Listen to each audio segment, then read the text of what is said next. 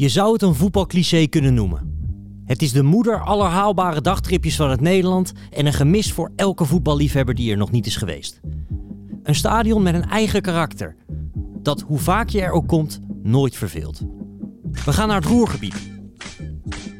Mijn naam is Jean-Paul Rizon en dit is de Santos Voetbalpodcast. Op naar Dortmund. Op naar het Westfalenstadion.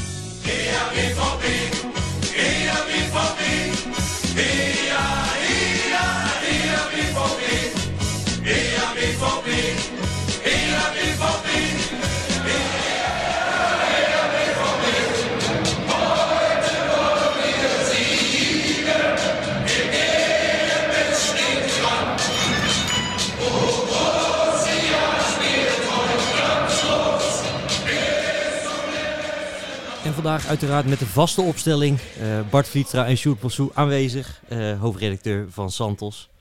Ehm, ja, hoe hoog staat dit stadion op jullie lijstje, jongens? Eh, we hebben het natuurlijk over het Westfalenstadion. Of, of zeggen we inmiddels Signaal Iduna Park? Nee hoor, we doen gewoon Westfalenstadion. Westfalenstadion, Westfalenstadion. Dan houden we dit inderdaad gewoon aan. Ehm, hoe hoog staat die bij jullie op het lijstje? Nou, in Duitsland op één denk ik, sowieso top drie. Er zijn nog een paar van die oude mooie stadions, maar in Duitsland eh, onomstreden het, het, het, het beste voetbalstadion. En eh, internationaal ook wel, eh, denk ik wel top 10. Ja, mij eh, top 3 internationaal ook. Ja, ik ben natuurlijk niet in Bombonera geweest, dus dat scheelt. Nee, dat is... Dat Maar ik zet hem echt boven Anfield Road hoor, qua, qua beleving en qua alles eigenlijk. 100 procent.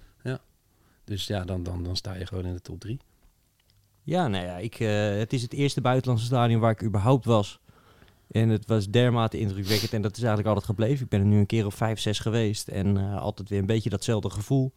Eh, dat je toch een beetje wordt weggeblazen als je daar binnenkomt. Eh, gewoon door, door de aanblik eigenlijk al. Hè. Het is echt fantastisch om te zien. Maar het is eigenlijk een, een relatief jong stadion. We hebben het in deze, deze reeks hebben we het over tal van historische stadions gehad. Hè? Camp Nou, Bernabeu, maar ook de Kuip. Toch allemaal dingen van San Siro. Van eh 100 of meer jaar oud vaak. Eh, en dit is een relatief jonkie, uh, Sjoerd. Ja, 1974. Het is eigenlijk gewoon gebouwd voor het WK. Dus ongeveer 50 jaar geleden, iets minder. En ehm, ehm, ja, daarvoor hadden ze die rode erde, hè, dat ligt er nog. Ja. Het stadion ernaast eigenlijk. En dat was een beetje verouderde bak met, met een sintelbaan. En ze hebben echt voor 74 een helemaal nieuw stadion gebouwd. En wat ik er wel geinig aan vind, als je de foto's ook een beetje terugkijkt uit die tijd. Het is een beetje eh recht toe, recht aan eh, gebouwd. Ehm, zeg maar eh, het NAC-stadion, maar dan een slag groter. Dus gewoon gelijke daken. Eén ring steeds aan alle kanten. Ehm, wel goed kort op het veld. Hè? Dus prima voetbalstadion. open hoeken. dat wel. Maar ehm, ja, eigenlijk een, een vrij recht toe, recht aan ding. Heel functioneel vooral. En zo is het eigenlijk begonnen. En het is natuurlijk, en dat maakt het eh, denk ik ook tot een typisch voetbalstadion. Het is natuurlijk in de loop der jaren steeds verder ontwikkeld. Veranderd, aangepast. Waardoor het een heel eigen karakter heeft. En dat zie je bij meer van dat soort oude stadions. Hè. Bij Enfield zie je dat natuurlijk op een bepaalde manier ook. En hier eh, vind ik het ook nog eens, als je het ten opzichte van de andere Duitse stadions bekijkt. Kijk, heel veel van die grote Duitse stadions, even los van het eh, Olympiastadion, wat weer een heel eigen geschiedenis heeft. Maar die Berlijn groot- heb je het nu over. Berlijn, ja. Ehm, ja, niet, inderdaad niet over München. Maar ehm, veel van die eh, stadions die voor het WK van 2006 zijn gebouwd in Duitsland... lijken natuurlijk een beetje op elkaar. Eh, of, het in- of je nou naar HSV gaat, of naar Schalke, of naar Frankfurt. Het is een beetje allemaal hetzelfde idee. Zelfde school. Ja, en, en dat is bij Dortmund heel anders. Bij Dortmund, ja, dat, daar is er gewoon maar één van. Ja, dat, dat dat ben ik met je eens. Het is, het is bovenal een echt voetbalstadion. Ehm, en wat ik wel heel grappig vind, jij zei het is gebouwd in 1974 voor het WK. En dat was ook echt wel een wens vanuit de lokale politiek. Want ehm, het ging in die tijd met Borussia Dortmund helemaal niet zo goed. Speelde helemaal niet eens in de Bundesliga op dat moment. Ehm, anders dan in andere landen is de Duitse voetbaltop niet echt zo in beton gegoten als bijvoorbeeld in Spanje. Hè? Eh, Bayern München heeft ook nog wel in de tweede Bundesliga gespeeld eh, in de jaren 60. Dat kan je haast niet meer voorstellen, maar dat is echt zo. En het was eigenlijk de lokale politiek die met dat toernooiopkomst, eh ja, het was toen natuurlijk ook nog West-Duitsland, eh, die zeiden van ja, hier moet Dortmund bij zijn. En dat heeft de club dus ook praktisch niks gekost. Dat is wel grappig, eh, want het is echt, ja, volgens mij met publiek geld helemaal gebouwd. En Dortmund, ja, die speelde in die tijd gewoon nog in de tweede Bundesliga. Dus ja, het is wel geopend met een wedstrijd van Borussia Dortmund. Dat vind ik dan ook wel iets heel mooi Duits. Dat was namelijk een wedstrijd tussen, tussen Dortmund en Schalke. de rivierderby zoals we hem kennen. Vriendschappelijk? Ja, maar dat was ook eigenlijk meer een soort, eh, zo, zo'n, ik geloof dat ze dat in Duitsland zo'n, zo'n Rettungsspiel noemen, weet je wel. Dat, dat zie je wel vaker, hè? dat dan een grote club op bezoek gaat bij een, eh, bij een club die het wat moeilijker heeft. Eh, Bayern doet daar vaak aan mee. eh, Alemannia Aken hebben ze wel eens gespeeld. Dynamo Dresden, St. Pauli, noem maar op. Om dan een grotere set op te halen. En dat was in dit geval niet anders. Hier, deed- hier hielp Schalke dus de grote rivaal om het geld op te halen. Dat is ook ja, wel mooi. Ja, die kwamen het stadion eh, openen om dat toch nog een beetje cachettes eh, te, te geven. En eh, wat wel bijzonder is, is in die tijd speelde ook eh VfL Bochum in het stadion, want het eigen roerstadion werd verbouwd.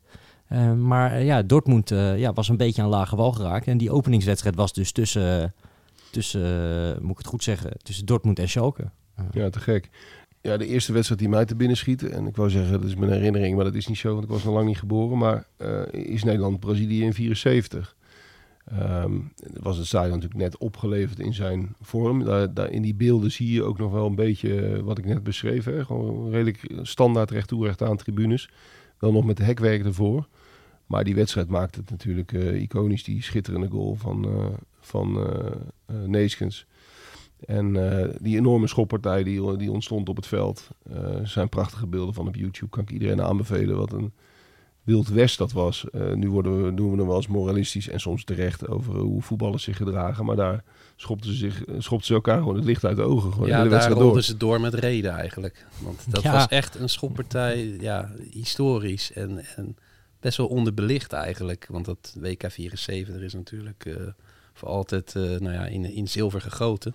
Maar dat was echt, eh, was echt heel lelijk. Maar wel, ja, wel, wel knap dat ze wonnen. En ook wel qua voetbal weer wel goed. Hè? Dus Ja. het was aan de ene kant kei en keihard. Maar ook wel gewoon een goe- hele goede wedstrijd met geweldige doelpunten. En je zag ook, kijk, die wedstrijd werd natuurlijk mede in Dortmund gespeeld. Of misschien zelfs wel alleen maar in Dortmund gespeeld. Omdat het zo dicht bij de grens was. Daar werd, eh, in 88 werd daar rekening mee gehouden bij, eh, bij het Nederlands elftal. Maar zeker in 74. Dat is eigenlijk heel gek. Ja, dat, dat deden die Duitsers toch maar mooi. Het speelde Ja. er drie keer, hè? Tegen Zweden ook en tegen Bulgarije. Ja, en eh, de andere keer in Gelsenkirchen. Ja, daarom. De Kruifturn hè, is daar geboren. Kruifturn was In tegen Dortmund? Zweden. Ja, was tegen Zweden. Kijk. Kapte die, die, eh, die zweet uit. Die wordt daar nog steeds over opgebeld. Ik vind het grappig aan die kruifturn. Dat in Engeland kent iedereen dat. Ja. Ja. In Nederland is dat, heeft bij mij best wel lang geduurd voordat die term mij überhaupt eh, te oren kwam. In Nederland is hij minder bekend dan in, internationaal. Nou, ik, ik hoorde hem pas voor het eerst op het, tijdens het EK 2016 dat die spits van Wils, die Robson, dat is een invaller, die zei van, eh, ja, I crived him. Ik denk, hè, I crived him? Oh, eh, Robson Canoe. Ja, die ja, ja. ja. Die, zei, die zei dat, inderdaad, wat Stuart zegt. Het is in Engeland eh, heel gangbaar. Ja, eh, wij, wij noemen dat meer, nou, ik wil niet zeggen een kap, maar... Een kap achter het standbeen is het Ja, eigenlijk.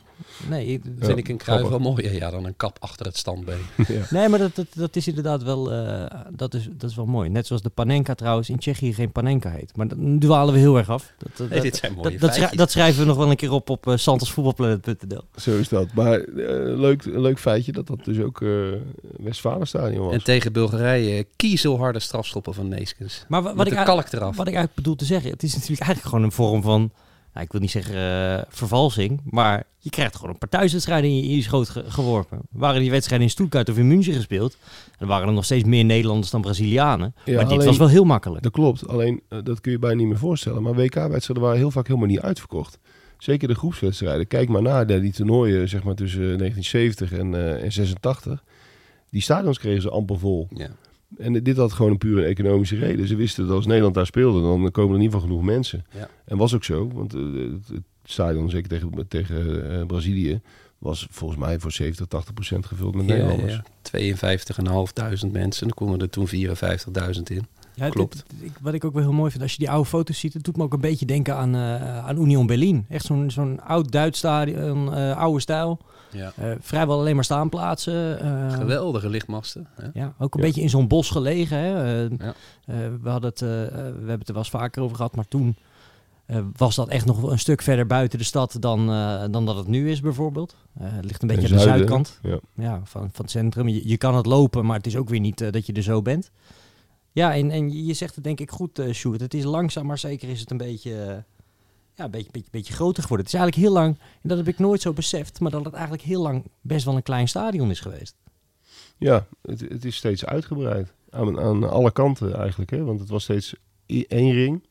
Klopt. En toen is het, het is eigenlijk per tribune hebben ze, hem- hebben ze hem omhoog getrokken. Maar dat is dus ook gewoon echt tot, tot ver in de jaren negentig is het gewoon een stadion met één ring geweest.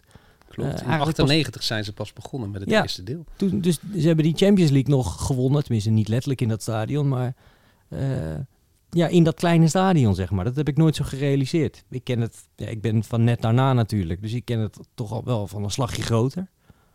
Eh, Ja, en, en als je zeg maar rond 97, 98, dat je ziet dat die, die zijn eerst de lange zijdes gedaan. ja. Dan zijn de tribunes achter de doelen van een gelbe wand is nog geen enkele sprake. Nee. Want het waren wel staantribunes, maar het waren vrij lage eh, staantribunes. En dat ziet er, ja, dat is cliché, maar heel erg Engels uit.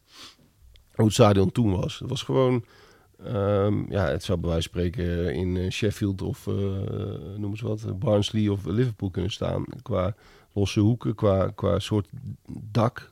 Het was eigenlijk een heel Engels aandoend ding. Is het nog steeds in zekere zin wel, maar door de, ja, de gelbe wand, de cultuur is natuurlijk eh, heel erg Duits geworden. Maar Ja, dat, dat is een beetje mijn eerste herinnering. eh, dat, dat, voor, op een gegeven moment had je al die, ehm, die, die, die Bundesliga-wedstrijden op RTL 5 hè, op zaterdagmiddag. En dat was toen dat jaar. Ja, toen kwam alles in het voetbal voor je gevoel een beetje samen. Want dat was dat jaar dat Leverkusen alles verpestte. En toen werd Dortmund uiteindelijk kampioen in eigen huis tegen Werder Bremen. En toen had je dus nog die, die hoeken die, nou, ik wil niet zeggen dicht waren, maar dat waren nog soort van muren of glazen eigenlijk. Hè, een soort glazen wanden. Ehm Leverkusen liet het lopen. Dortmund werd kampioen. En drie dagen later verloren ze in de Kuip van Feyenoord weer. Dus toen, dat was best wel... Ja, een elftal wat bij mij heel erg is blijven hangen daardoor. Ja. Door, door die eh, ja, aaneenschakeling van, eh, van gebeurtenissen. En eh, ja, toen vond ik het ook wel heel gaaf. Al, hè. Was een met Jan Koller die tijd en zo. Goeie shirts. Ja, Ja, rond 99, 2000 wa- was het stadion zeg maar af zoals het nu nog steeds is. Hè. Zat ook het dak erop en eh, met die da- dakconstructie. eh, ja, nou, zonder die hoeken dus nog. Hè. Dat is echt pas... eh, ja, dat klopt. De hoeken zijn later, maar de, de, toen waren de tribunes waren wel, Ja. eh, wel, wel min of meer af. En daarna inderdaad de hoeken eh, dichtgebouwd en toen, eh, toen was het wat het was. Maar goed om te Was dat voor benadrukken. dus- 2006 trouwens, die hoeken? Voor het WK, denk ik? Ja, ja, wel iets eerder nog. Maar, maar dat, het zal ongetwijfeld met dat in gedachten eh, zijn gegaan. Maar de gelbe wand zoals we die nu kennen, die bestaat dus pakweg 25 jaar pas. En dat is niet eh, iets wat al honderden jaren eh, bestaat. Zoals je dat in andere eh, stadions misschien wat meer hebt. Vind ik wel bijzonder. Dat heb ik eigenlijk nooit echt zo, zo gerealiseerd. nee, ze noemen het zelf ook niet de gelbe wand. Hè. Ze noemen het gewoon Zuidtribune. Ja, ook zoiets. Ook, daar heb je er weer eentje. Maar Ja. goed, Nee, de Noordtribune was ook staan altijd. Hè. Ja. En daar hebben ze stoelen neergezet. En de Zuidtribune hebben ze dat altijd kunnen handhaven. Dat mocht eigenlijk niet van de UEFA. Er moesten allemaal eh, zittribunes worden voor de veiligheid. Hè. Bij Europese wedstrijden moeten ze dan nog steeds, hè? Ja, Nee, Zetten nee. ze die stoeltjes eh, Dat is dat inmiddels, dat is, teruggedraaid? eh, ja, dat is wel heel fijn. Dat is vorig jaar zomer is dat, eh, is dat aangepast. Sinds 2022 mogen dat ook staande, eh, staanplaatsen zijn van de UEFA. Dus langzaamaan eh, een stap in de goede richting in dat.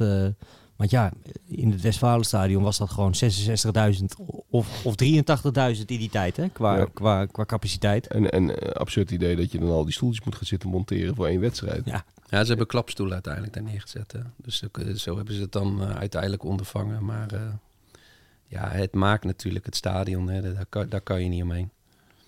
nee, en het, zeker. en het is, het is eh, wat het bijzonder maakt ook architectonisch gezien, is dat ehm, het is ook niet twee ringen echt. Hè. Hij is helemaal doorgetrokken als het ware, die tribune naar achter. En dat Ja. maakt het ook tot zo'n massieve tribune. Eh, aan de andere kant van het stadion heb je wel twee ringen. En dan is de tribune echt opgedeeld. En hier heb je gewoon echt, en daarom is het ook gelbe wand. Het is gewoon één zee van geel. Ja, Overigens heet de, de film over de gelbe wand wel die gelbe wand. ja. Die trouwens zeer is aan te bevelen. Ik weet niet of, of, of iemand van jullie die gezien heeft. Ken ik Een niet. paar jaar geleden eh, heeft hij ook op een aantal filmfestivals gedraaid. Het is een film over de, ja, de cultuur van de gelbe wand. En dan worden er, ik geloof, vier of vijf mensen worden gevolgd in hun dagelijks leven tot en met de wedstrijd. En dat zijn mensen van allerlei pluimage. En dat is heel tof gedaan. Dus één eh, prostituee, eh, die wordt dan gevolgd. En die staat dan op zaterdagmiddag op die gelbe wand. En een, ja, weet ik veel, een arts of zo. Eh, heel diverse types. En die komen dan samen op die tribune. Dat is wel heel mooi gemaakt. Ja, heb, je er, heb je er ook wel eens op gestaan? Nee, ik niet. Eén keer. Hoe vond je het? ja, te gek. Gewoon om, ook om hem af te vinken. Al, al is het wel zo dat ehm, hij, je moet er eigenlijk naast zitten. Dan Ja. is hij eigenlijk imposanter, vind ik. Ja, ik heb er ook één keer op gestaan en het, is, het is leuk inderdaad om een keer mee- meegemaakt te hebben. En het is echt hutje-mutje en inhaken. eh, maar ik vind het uitzicht erop zo mooi. Dat, dat is eigenlijk zonde. Want als je erop staat, heb je veel minder door hoe bijzonder dat is. eh, dan wanneer je er eh, op uitkijkt. Als je bijvoorbeeld op de lange zijde zit of zelfs aan de overkant. Dan is het echt zo'n gele muur. En als je erop staat, dan denk je wel van... Goh, wat is die, wat is die druk? Maar eh, het, is ook, het is ook verre van optimaal om bier te gaan halen bijvoorbeeld en zo. Hè? Want je moet constant dat halve vak door en zo. Er zijn maar een paar op- opgangen, zeg maar. Ja. Dat, dat, dat is, dat zijn Wat- eigenlijk te weinig. Ja, wat ze wel goed doen is dat je... Je hebt een kaart voor een bepaald vak en daar moet je ook echt gaan staan. En dat kan je aan Duitsers natuurlijk ook wel overlaten. Hè? Die, die houden zich daar ook gewoon aan. Het is niet dat als jij eh, een kaart hebt voor rechts op de, de gelbe wand... en jouw maten die staan helemaal links, dat jij daar even naartoe kan lopen. Nee. Nee, dan heb je wel gewoon pech. Hè? Want je moet wel gewoon naar een bepaald vak toe. Heeft ooit ook een man eh, heeft daarover geklaagd. En toen hebben ze dat aangepast. Want die zei, ja, ik, ik voel me daar niet veilig. Ik kan daar mijn kinderen niet mee naartoe nemen. Nou, ik snap dat. Enigszins kan ik me daar wel wat bij, eh, bij voorstellen. Ehm, dat het eh, in ieder geval nu wat veiliger is in dat opzicht. Wat ik, wat ik altijd van hoorde, tenminste, ik heb Bert van Marwijk, Dennis Gentenaar, die, die, heb ik daar wel eens geïnterviewd. En die zeiden ook, maar dat kunnen jullie misschien beamen, dat, dat de sfeer daar zo vriendelijk is eigenlijk. Dat men elkaar totaal niet aan, het, naar het leven staat en ook niet extreem reageert op tegenstanders. Vroeger werd er zelfs eh, gewoon geklapt als een eh, tegenstander een mooie aanval had. Maar Van Marwijk vertelde ook wel eens dat, eh, dat, dat op een gegeven moment een stel ehm, eh, latten of palen waren losgelaten helemaal bovenin het stadion. Die werden gewoon keurig netjes van hand naar hand naar voren doorgegeven en daar gewoon prachtig op een hoopje neergelegd. Eh, goed volk. Zag je ook naar de laatste gemiste titel natuurlijk. Ja. De dramatische laatste wedstrijd met Ja. die gemiste penalty van Haller. Dat, eh, de teleurstelling was enorm, maar wel een, een klaterend applaus van de, van de tribunes. Ja, dat, dat was heel mooi. Eh, het is wel minder geworden hoor, wat je zegt. Tenminste, het, het, het is wel wat, wat scherper geworden. Ook als Schalke op bezoek komt natuurlijk. Maar ook, ja, dat is weer iets heel Duits. Maar het, het is nog nooit zo fanatiek eh, als, als wanneer eh, Red Bull Leipzig op bezoek komt. Want ja. dat, dat, dat vinden ze in Duitsland, wat natuurlijk toch een beetje fatsoensrakkers zijn in dat opzicht. En dat vinden ze helemaal verschrikkelijk. Dat vinden ze nog erger dan de aardsrivaal, zeg maar. Zo'n concern dat zich met het voetbal eh, bemoeit. Eh, en daar, daar zijn ook, eh, ze hebben de meest vreselijke dingen geroepen over die Dietmar Hoppe, hè, die eigenaar van Hoffenheim. Omdat ja, die staat natuurlijk voor alles waar zij niet voor staan. En daar hebben ze ook echt wel eh tribunesluitingen voor gehad en zo. En daar, daar, dan liep het ook buiten wel een beetje uit het klauwen. Dan was het een beetje grimmig. Ja, terwijl daar ook genoeg moderniteiten zijn. Hoor. Ja, er zijn daar natuurlijk. genoeg ultragroepen. Unity is de grote, de grote gangmaker, de grote ultragroep met gangmaker. Enorme tyfo's heb je er tegenwoordig. En eh, een van die tyfo's is eigenlijk eh, het woord gelbe wand ontstaan. Hè. Dat was een gigantisch spandoek met de tekst... aan het einde van de donkere steeg schijnt de gele muur. Dus zo is dat een beetje ontstaan. Wat ik ook wel een grappig feitje is... is dat het stadion er helemaal niet was geweest... als Keulen zich destijds niet had teruggetrokken als, eh, als speelstad. Oh ja. Toen is het naar Dortmund gegaan en ze hadden geen tijd meer om het te bouwen. En daarom zit er ook geen atletiekbaan bij destijds. Godzijdank. Goed zeg. Ja, dus dat is allemaal aan Keulen te danken. En, en, en er is daar ook, eh, zeker vroeger was daar heel veel eh juist de kameraadschap tussen die clubs zelfs. Omdat iedereen onder de grond werkte daar. Iedereen zat daar in de mijnen. Daarom eh, kwam Schalke ook wel even helpen. En later is dat pas een beetje eh, ja, geradicaliseerd, zeg maar, tussen die sportersgroepen. Wat ook wat heeft, maar toen was het gewoon, eh, ja, we, komen al, we zijn allemaal koempels. Ja, ja, ja. Dat is sowieso wel bijzonder, hè. Want ja, het leeft daar heel erg, die rivaliteit. Maar je hebt eigenlijk niet het idee dat je een andere stad in rijdt. Of je nou in Essen rijdt, of in Bochum, of in Dortmund. Nee. eh, of Gelsenkirchen. Het is allemaal even lelijk in principe. Ja. En overigens, wat wel grappig is, we hadden het net over die moderniteit. Eh, ja, Dortmund is natuurlijk ook gewoon beursgenoteerd. Als een van de weinige, of misschien zelfs wel de enige Duitse clubs. Eh, dus dat, ja. Ja, en hebben... Het is vaak een beetje hypocriet, zeg maar. Ik, ik vind hebben- Leipzig ook geen mooie club, maar ik word wel altijd een beetje moe van eh, dat, dat, dat, hoe ze daar dan altijd zo... eh, Zeker, en die hebben ook eh, gigantische schulden gehad met allerlei financiële eh luchtfietserij. Die zijn bijna failliet geweest toen Van Marwijk kwam. Die dacht, nou, ik ga naar een Duitse topclub. Die, eh, die kon niks eh, er investeren. kon echt niks daar, hè? Nee, die, Je had echt pech qua periode, Ja, want ja. daarna kon er opeens wel weer van alles. Ja, en toen, ja. toen gingen ze ook rechtstreeks naar de top weer. ja, ja, dat, dat kon, ja. En wat, ik, wat, ik, eh, wat in mijn herinnering heel erg leeft, zijn die felgele, neongele shirts. Weten jullie Ja. dat nog? Met continentale. Zeker. Dat, dat waren ook, eh, ja, toen vond je het heel lelijk, maar nu in- inmiddels vind ik het wel heel gaaf. Van Nike. Van Ja. Nike. Ja, een van de eerste clubs met Ni- samen met Arsenal. Hè. Dat waren de enige clubs met Nike. Chapuisat. Chapuisat en eh, Fleming Pals heeft er gespeeld. Reuter, eh, noem, ze allemaal maar op. Het is ook wel mooi als je in Dortmund aankomt, dan zie je een hele grote eh, lichtbak of neonreclame van die Continentale. Dat is, eh, dat is volgens mij ook echt een lokaal bedrijf, weet je wel. Dat vind ik toch ook altijd wel eh, mooi. Net zoals dat je in elk Duits stadion lokaal bier krijgt. Vind ik toch ook altijd niet tof hebben. In, dus in, in, in het Westfalenstadion is gewoon al 100 jaar is het Brinkhoffs. Dat is lokaal. En Ja. dat, dat kan je, zodra je naar Kelsekier gaat, krijg je dat niet meer. Want dat is allemaal veldins. En zo ze heeft elke club heeft wel zijn eigen... Zijn, dat is voor de bierliefhebbers eh, ook altijd wel leuk, inderdaad. Te gek. Wat, wat, vinden jullie van de, de, de sfeer buiten het stadion? Zonder eh, meteen in de clichés te vervallen dat iedereen door elkaar loopt. Wat overigens wel zo is. Perfect eigenlijk. Het, het, het komt wel heel dichtbij hoe ik het, eh, hoe ik het beleef. Mensen komen er vroeg aan. Dan gaan de kofferbakken open en er er staan dan koelboxen in met ijskoud bier. En dan gaan mensen gewoon ja, eh, een soort van kamperen als het lekker weer is. Ehm, ja, heel veel eetentjes. Eh, dat stadion Rote Erde, waar we het net over hadden. Dat is dus het oude stadion. Ehm, daar speelt nu nog de onder 23, maar die spelen nooit tegelijk thuis. En dan is dat eigenlijk gewoon een soort biergarten langs de rand van het veld. Nou, op een mooie zomerdag kan je daar heerlijk zitten dus in de schaduw. Want dat stadion ligt letterlijk in de schaduw van het Westfalenstadion. Hè. Ligt eigenlijk gewoon pal tegenaan. Eh, ja, vind ik ook wel heel leuk dat je dan daar in één keer binnen zit. Zeker. En het is niet zo dat er veel cafés omheen zijn. Nee. Dat heb je niet. Het is natuurlijk een beetje zoals het in Duitsland vaker is. Wat iets verder buiten de stad. Een beetje bosrijk. Een beetje van die congrescentra heb je daar ook eh, redelijk in de buurt. Eh, dus daar moet je er niet voor zijn. Maar wel eh, voor de Duitse lange tafel, eh bierpullen sfeer eh, kun je Ja. daar prima terecht. Leuke kraampjes hebben ze vaak wel. Ja, je, Met, je vermaakt je daar echt prima ja. hoor, als je daar, als je daar vroeg bent. Dat is niet bij elke club is dat zo. Ehm, maar bij Dortmund, eh, ja, zeker wel. In de avond ziet het er goed uit, vind ik. Dit wordt heel mooi uitgelicht dan. Dat, dat ziet er te gek. Het is een beetje eh, van, van de verte denk je van er zit een hele conglomeratie van, van, eh, van eh, tuinkassen of zoiets. En, van- en, en als je er overheen vliegt, s'avonds, is, het- is het echt spectaculair. Het is echt heel tof uitgelicht. Ja, ik vind die vier pilonen vind ik sowieso fantastisch. Hè? Als je aankomt rijden ja, over de snelweg van, van toch wel een grote afstand, zie je ze al, eh, zie je ze al liggen. Hè? Op elke hoek staan er twee. Ja. Zijn er acht in totaal dus. Ja, eh, geeft het ook wel een hele mooie aanblik. En je hebt in Dortmund ook heel veel van die vlaggen die worden verkocht dan met de skyline erop. En daar komen die, die pilonen komen er ook altijd in terug. Ook omdat je natuurlijk niet zo heel veel mooie gebouwen hebt in, eh, in Dortmund. Eh, ja, het is wel echt... echt eh, die club is haast groter dan de stad qua, qua imago. Zeker, dat is bij Schalke natuurlijk eigenlijk ook zo. Hè?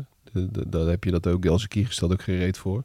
Dortmund, we hebben, overigens moeten we trouwens wel even erbij zeggen, dat we hebben ook nog een, een, eh, een podcast opgenomen. Ja. Eerder over, eh, was dat voetbalstad Dortmund of Ja. was dat eh, het Roergebied? Of Ja, allebei? nee, nee, dat was echt met, dat was Dortmund, echt Dortmund alleen. En dan met name zoomen we in over de, waar je wel de leuke kroegjes kan vinden. Dat, dat geweldige voetbalmuseum natuurlijk. Een beetje de wortels van de club. Dus dat kan je daar allemaal in vinden. Nu gaan we het echt over het stadion Het is hebben. een beetje move the product, maar Ja. we hebben het nu over het specifieke Westfalenstadion. Voor de duidelijkheid. Precies. Ehm, dat, dat gezegd hebben, jij zei het over de overheenvliegen, Bart. Mm. Ze hebben tegenwoordig dat ook met die zonnepanelen gedaan. Hè? Die hebben ze heel mooi in een bepaalde vorm gelegd, waardoor je dus een soort clublogo op het eh, dak hebt. En dat is vooral ook mooi als er een tv-helikopter in de lucht hangt, of eh, ja, tegenwoordig zijn dat drones vaak. En eh, dat vind ik ook altijd wel een, een mooi gezicht. Ja, kan je wel aan ze overlaten hoor.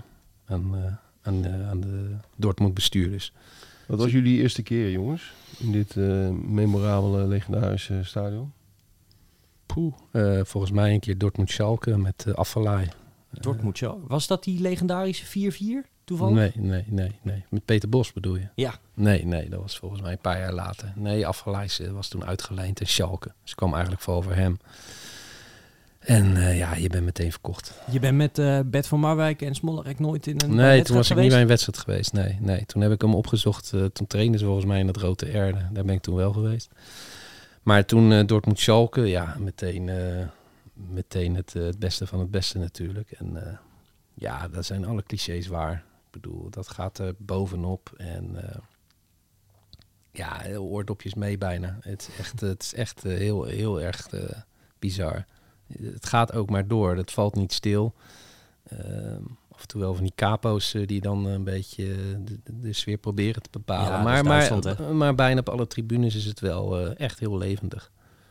Ja, mijn eerste keer was, eh, ik denk 2004. Eh Dortmund Kaiserslautern, ook zo'n geweldige klassieke voetbalnaam. hè. Karsten Janker in de spits. Ja. En dat was nog met eh Koller Everton. Dat was trouwens met Bert van Marwijk, hè, want die ging dan natuurlijk na zijn Feyenoord-periode ging hij daarheen. Dat is 2004 of 2005, nou, wil ik vanaf zijn.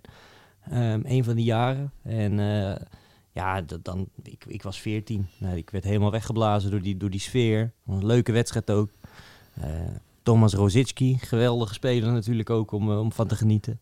Ja, dat kwam toch bij mij wel heel, eh, heel in de buurt van... en ik weet nog die grootte van dat stadion, want wij kwamen aan bij de korte zijde. En ik dacht, dat was zo groot, dat, ik dacht dat het lange zijde was. Ik zeg, nee, we moeten hier omlopen. Nee, maar dit is de korte zijde.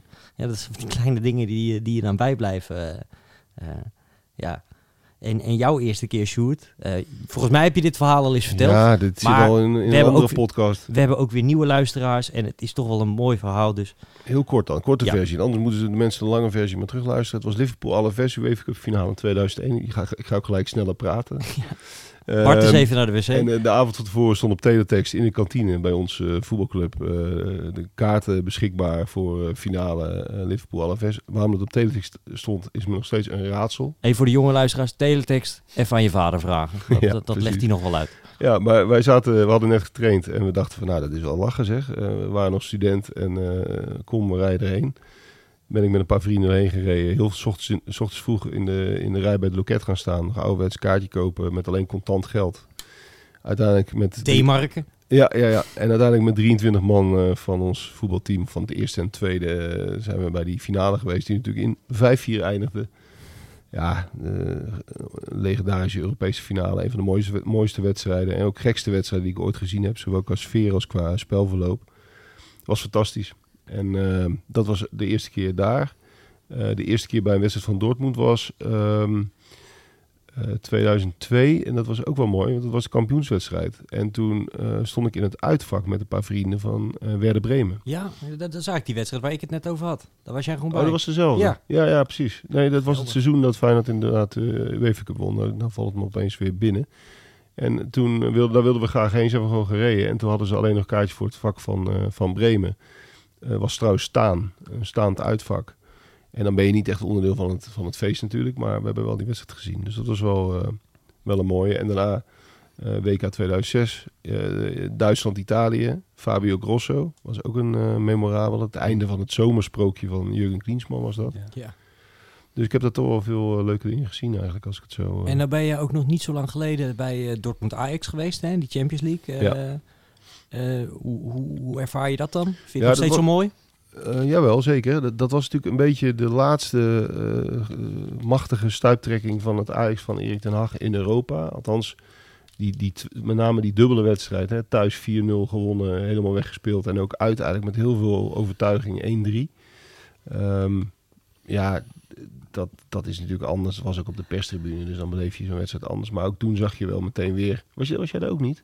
Nee, ik, ik heb toen nog wel heel veel mensen aan kaarten geholpen. Oh, Maar ja. ik, ik ben er zelf niet heen geweest helaas. Nee. Ja, want je kon daar rel- relatief makkelijk naartoe, hè? Ja, Omdat er geen seizoenkaarthouders waren waarschijnlijk. Nee, klopt. kopen. toen kon je eh, nog eh, in één keer toch nog kaarten kopen. Maar dat hadden toen denk ik in een kwartier 200 Amsterdammers gedaan. En toen hebben ze toch die verkoop maar dichtgegooid voor Nederlanders. Ah, ja, ja, ja. Maar ook, ook toen weer, dat is de meest recent inderdaad. Maar dan, het is altijd leuk om daar te zijn. Ja, zeg een stadion wat het nooit, eh, wat nooit verveelt, hè? Nee, vind ik niet. Ik moet ook altijd een beetje aan eh, Marco Reus denken. Ja, De grootste pechvogel die er bestaat zo'n beetje. Die Ja. heeft dat WK toen gemist, toen ze wereldkampioen werden. Altijd op cruciale momenten geblesseerd. Marco Net als. Ryan Babel. Die heeft dat ook. Ja, Die heeft ook maar één eindtoernooi gespeeld omdat hij altijd net afviel of geblesseerd was. ja. maar Roy is ook gekomen na de laatste titels hè, van Dortmund. En Ja. dan nu de laatste keer dat het weer niet eh, is gelukt. En natuurlijk wel een echte, echte Dortmund-jongen. ja. Woody. Woody is hem bijna. Woody, ja. ja van Woody Woodpecker. Ja, daar ga Maar ik- mooi, eh, mooi, eh, mooi Boruseum heb je daar ook, hè? In dat ben ik nog nooit geweest, maar vertel. Nee, is prachtig. Is echt, eh, eh, ja, alle, alle hoogtepunten kun je daar vinden. En ik vind dat ze dat altijd wel goed doen in, in Duitsland. dat ze dat, in mijn herinnering is dat ook, zijn dat ook de eerste interactieve musea, zeg maar, die ze daar hebben. Met heel veel gevoel voor oude beelden, voor oude details, voor eh, reliquieën van vroeger. Dat eh, is zeker een aanrader. Niet te verwarren trouwens met het Nationale Voetbalmuseum Nee. in Dortmund. Wat wel een hele leuke combinatie is. Daar hebben we het in de vorige podcast ook over gehad. Eh, maar er zijn dus twee musea om te bezoeken. Het Clubmuseum en het, het, het Duits voetbalmuseum, zeg maar. Wat ik ook wel heel bijzonder vind, dat het aan die, die Duitse musea, eh, Duitse voetbalmusea moet ik zeggen. Uh, ja, we kennen natuurlijk allemaal de geschiedenis van Duitsland. Er zijn ook nog wel eens wat, wat duistere periodes in de geschiedenis uh, geweest. Is dat zo? Ja? En daar wordt altijd, uh, ja, daar wordt ook altijd heel veel aandacht. Normaal is zo'n museum toch altijd een beetje een goed nieuwsshow, hè? Mm -hmm. Dit hebben we allemaal gewonnen en kijken hoe goed we toen waren. En in Duitsland, ik kan me dat bij HSV bijvoorbeeld nog herinneren, hadden ze ook heel veel aandacht voor ehm, het extreemrechtse verleden van de, van, van de aanhang, zeg maar. Hoe die ook jaren na de oorlog ook nog ja, dat, dat daar gewoon hele racistische dingen uh, gezongen werden, gebeurden. Dat daar, daar openlijk gehuld werd met de, de, de, de neonazistische scene in, in, in Hamburg. En dat vind ik wel... Uh, ze, ze, zijn daar niet uh, vies van... Ehm, hoe zeg je dat? Ze zijn er niet blind voor de eigen fout uit het verleden, zeg Nee. maar. Dat vind ik altijd wel heel bijzonder. Nee, ze voelen zich eeuwig schuldig, lijkt wel. Ja, ja, ja, ja, precies. Ja. Dat zie je zelfs in voetbalmuseums, zie je dat dus terug. Ja, soms, soms een beetje zelfs in het, eh, in het overdrevene misschien wel. Maar eh, ja, dat eh, ook wel, heeft ook wel weer iets moois. Maar het Boriseum dus, daar moeten mensen naartoe. En daar Ja. kunnen ze zeker ook die prachtige Champions League uit 97 eh, eh, bewonderen. Wat ik ook wel grappig vind, is die naam natuurlijk, dat Signal Iduna. ehm, eh, dat is een bedrijf dat Dortmund eigenlijk gered heeft. Hè? Na die zwarte jaren eh, hebben zij er heel veel geld in gestoken. En ook door die naamgeving krijgen ze ook miljoenen. En dat heeft eigenlijk Dortmund gered. Maar ja, die, sinds, sinds zij eh, de- naam Westfalen hebben af- afgepakt, zeg maar, Mhm. eh, scheiden die supporters er eens een beetje op. Dus dat is een beetje dubbel. De gemeente heeft het slim gedaan. Hè? Ze hebben een straat naast het stadion hebben ze, omgedoopt tot Am Westfalenstadion. Ja. En dat, eh, dat beet dan net niet eh, de club en ook niet eh, de, de sponsor. Daar kan je eigenlijk niks van zeggen. Ik vind het lullig voor Signal Iduna, wie het ook is. Ja, het is een verzekeringsmaatschappij, eh, Ja. geloof ik. Eh, Een heel sympathieke verzekeringsmaatschappij, dat Ja. wel. Nee, maar dat, dat, dat- het is eigenlijk een beetje vergelijkbaar met Feyenoord. En ook een beetje dezelfde periode. Ook dat die club echt bijna op sterven naar, gro- Ja. naar dood was. Als het een iets minder grotere club was geweest, denk ik, eh, was die misschien wel omgevallen.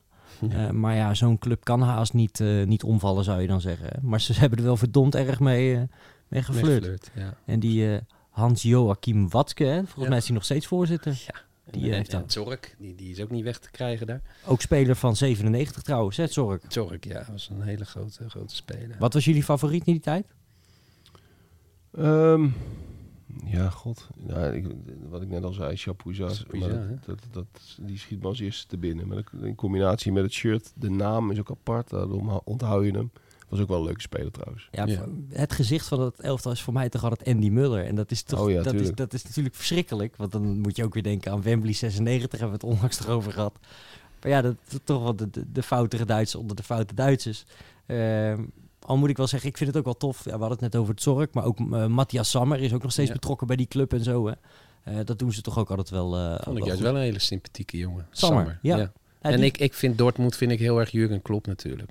Ja, maar Sa- Sammer was ook trainer hè, in 2002. Die wedstrijd waar Sjoerd het over had. Toen was Sammer de, de hoofdcoach. Maar Maar- had hij eigenlijk nooit een grote carrière. is toch meer sportchef geworden daarna. Ja. Maar Klopp en de gelbe wand, ja, betere combinaties zijn bijna niet denkbaar. Behalve dan Klopp en de kop. Eh bekt ook beter. Maar eh, ja, die heeft, ja dat, dat vond ik zo'n machtig gezicht. Eh, gewoon een pet op, scheid aan. eh, en, en, en opzwepen. En ja, dat, dat zag er zo goed uit. Dat klopte zo verschrikkelijk goed. Echt, ja, veel meer sympathie kreeg je daardoor ook voor, voor Dortmund, voor, voor, voor, voor Duitse trainers. Het was natuurlijk een nieuwlichter, hè, die Klop. Begon een beetje als analyticus op tv, langzaam opgeklommen en, eh, en maakte het ook waar. Een, een andere krant zou hem een data-Duitser noemen, denk ik. ja, Dat, dat, eh, dat, eh. Zeker. Ja. Maar Oh. ja, Overigens Nee. noemde jij nog even over Andy Muller. Die, Ja. die- wat het natuurlijk inderdaad een legendarische Duitser is. Ken je de, de moeder aller Schwalbes? nee. Dat is, eh, in Duitsland is dat een begrip. De moeder aller, aller Schwalbes. Ja. Staat ook op naam van, van Muller. In een wedstrijd tegen Karlsruhe in 1995.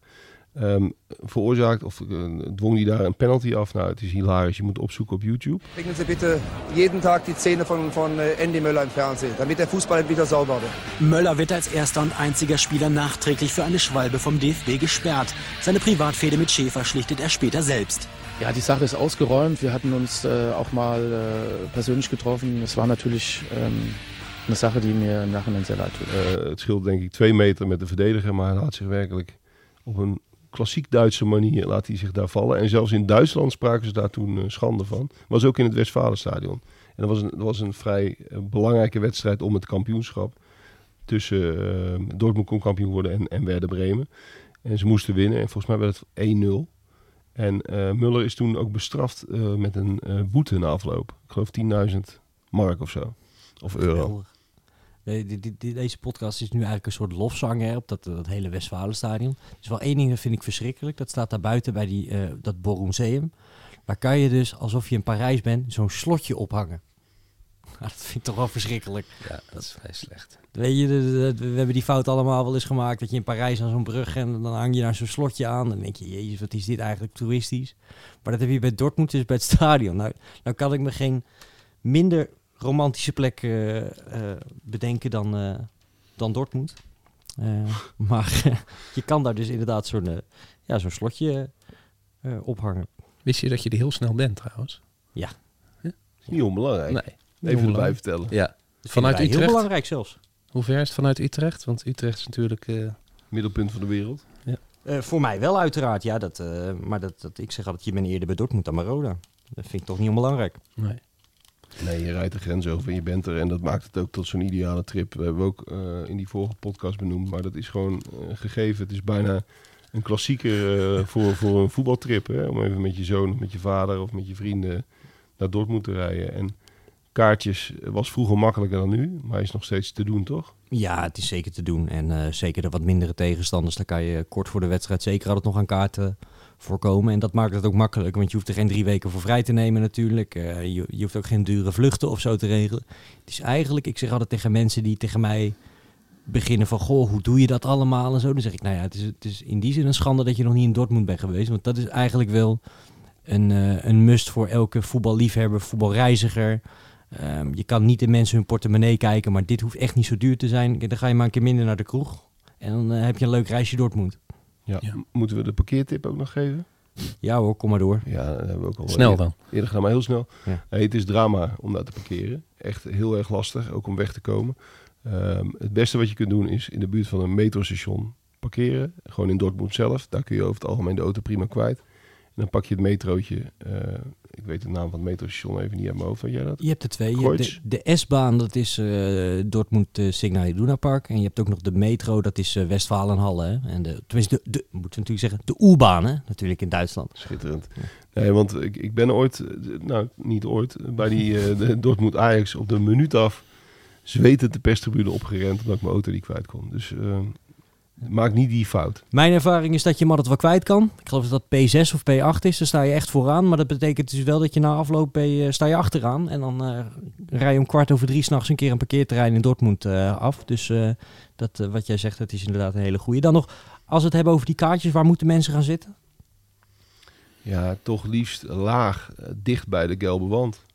En dan op de lange zijde een beetje aan die kant, toch? Dat is het mooiste. Ja, vind ik ook, ja. Met name de overkant. Hoofdtribune is wel erg duur, de westtribune. Oosttribune is wat beter betaalbaar. Ehm, dat vind ik trouwens ook altijd wel mooi, dat ze in Duitsland achter die doelen warm lopen. Eh, en daar werd maar één keer een uitzondering voor gemaakt. En dat was voor Mario Götze. Want die kwam toen terug als speler van Bayern München. eh, en die moest toen eigenlijk, eh, zo schreef de, de, de Duitse letter der wet voor, die moest warm lopen. Ik geloof dat- dat is dan altijd aan de kant van je eigen keeper of zo. Eh, ja, die moest dus in theorie vlak voor die gelbe wand gaan warm lopen. Nou, nou zijn we in Nederland nogal van het bier gooien de laatste tijd en aanstekers. Maar dat was denk ik wel verstandig dat, dat Mario Kutsen daar niet hoefde, hoefde te lopen. Dat was geen groot succes eh, geworden. en dat is natuurlijk, ja, ook een beetje door de sportieve eh, verhoudingen de laatste jaren... is dat Dortmund tegen Bayern is steeds belangrijker geworden. Zeker nu Schalke weer gedegradeerd is, helaas. Ja. Ehm, en, en die vergelijking loopt toch wel steeds manker, helaas. Eh, heeft Dortmund eigenlijk maar één club elke keer weer voor zich te dulden. Ook dit jaar natuurlijk weer op dramatische wijze. Dus die rivaliteit wordt wel steeds, eh, steeds groter. Ik vind het wel heel knap, hè, dat Dortmund toch bij kan blijven. Want eh, als ze succes hebben, wordt dat helft, elftal weer door Bayern leeggekocht. Met Gutsen en Lewandowski natuurlijk als meest pregnante voorbeelden. Maar ze scouten daar heel erg goed. Hè. Alle Europese talenten hebben ze een beetje in kaart. Eh, Isaac, hè, en Pavlidis, die speelde daar gewoon in het tweede. Eh, Bellingham, eh, natuurlijk eh, misschien wel het beste voorbeeld. Eh, Jadon Sancho. Eh, Ze hebben daar een geweldige neus eh, voor talent. Dus eh, ook als je bij het tweede van Dortmund gaat kijken, dan, eh, dan zie je altijd wel hele goede spelers. Ik vind nou wel heel knap eh, hoe ze dat doen. Komt een Nederlands de talent dan, hè? Speelt de tweede no- nog steeds op de Rode Erde? Ja, ja, het is een tijdje verbouwd geweest. En dan speelden ze in het Westfalenstadion. Een verschrikkelijk lelijk natuurlijk. Ehm, maar ze gaan, of ze zijn er alweer terug, of ze gaan er weer naar terug. In ieder geval eh, komend seizoen. Ehm, waar ik trouwens ook nog aan moest denken. Jij zei net WK 2006. Dat was trouwens de afsluiter van 32 jaar ongeslagen in het Westfalenstadion voor Duitsland. Hadden ze nog nooit verloren. Maar ik moet toch ook altijd een beetje aan Don Leo denken. Die daar de eerste wedstrijd speelde. Trinidad. Trinidad Ja. tegen Zweden. Ja. En dat ook die Duitsers eh, op de tribune, die, eh, ja, dat stadion was natuurlijk veel te groot voor dat affiche. En ja, die, eh, die raakten natuurlijk allemaal op de hand van eh, ja, eh, Don Leo en zijn Dwight Caribbean. eh, ja, Dwight York inderdaad. Ja. Absolute hoogmis van Leo Beenakker in zijn carrière. Dat toernooi. Ja. Dat was echt één grote Leo, Leo Beenakker show. Die was in topvorm. Iedere, iedere persconferentie was dus een conferentie. En de hele internationale pers viel in katzwijn bij dat, eh, bij dat elftal en bij die trainer. Prachtig. Ik Wat zou zo tijd. graag eens met de podcast gewoon langs Leo gaan. Ja, ja, precies. Ja, hij is er niet meer zo van. Hè? Dat, dat, nee, dat- hij doet het niet veel. Misschien met een podcast dan nog zover krijgen. Maar Er- Er zijn weinig mensen in het Nederlands voetbal naar wie ik zo graag luister als naar Leo Beenhakker. Het maakt me niet uit waar het over gaat. Dat, Ja. eh, dat eh, ben ik inderdaad met je eens. Ehm, maar goed, terug naar Dortmund. Eh, ik denk dat we er wel uit zijn. Je moet er eh, als, als een sodemieter naartoe als je nog niet geweest bent. En tegelijkertijd, als je er al vaker bent geweest, het verveelt eh, nooit. Ga elk jaar een keer naar Dortmund even verveelt je echt niet. Eh, dit was de Santos voetbalpodcast voor deze week. Wil je het allemaal nog een keer nalezen? Ga dan naar www.santosvoetbalplanet.nl En als dit nou de eerste keer is dat je luistert, abonneer je dan op onze feed, zodat je nooit meer een aflevering hoeft te missen. Dit was de Santos voetbalpodcast. Tot volgende week.